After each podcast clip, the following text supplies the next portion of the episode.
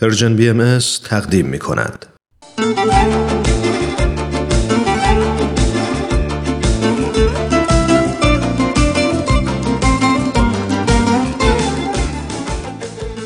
امروز آخرین روز ماه سیامه. ماهی که در اون تلاش کردیم بر خواهش های جسمانیمون غلبه کنیم.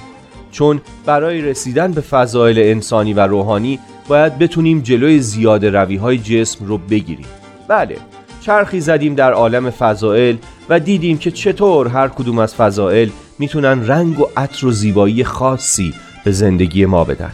شاید فکر کنین برای کسب چنین فضائلی باید سالها تلاش کرد.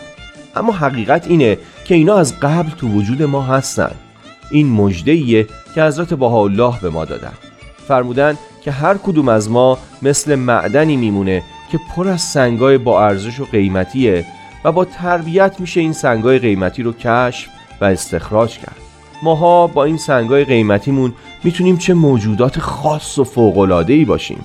اما چطور میشه این فضایل استخراج کرد؟ به نظرم اگه همونطور که حضرت عبدالبها فرمودن همیشه به این فکر باشیم که خدمت و کمکی به دیگران کنیم فرصتهای زیادی به دست میاریم برای تمرین این فضایل. فرصتهای زیادی برای تقویت انصافمون وقتی با نظرات و افکار تازه روبرو میشیم. برای فروتنی در مقابل دیگران برای پاک کردن از کدورت ها و بدبینی ها برای وفای به تعهداتمون برای بخشیدن خطاهای همدیگه و خلاصه برای عملی کردن همه اونچه که این چند روزه بهش فکر کردیم. اما ساده ترین کار شروع کردن از محبته شاه کلیدی که به نظر من در گنجینه همه فضائل رو به روی ما باز می‌کنه.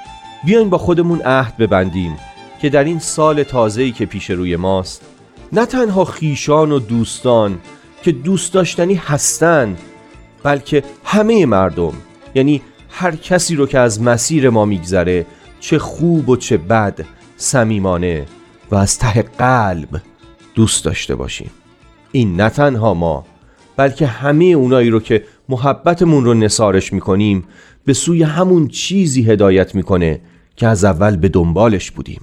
فضائل انسانی و ترقی و رشد روحانی.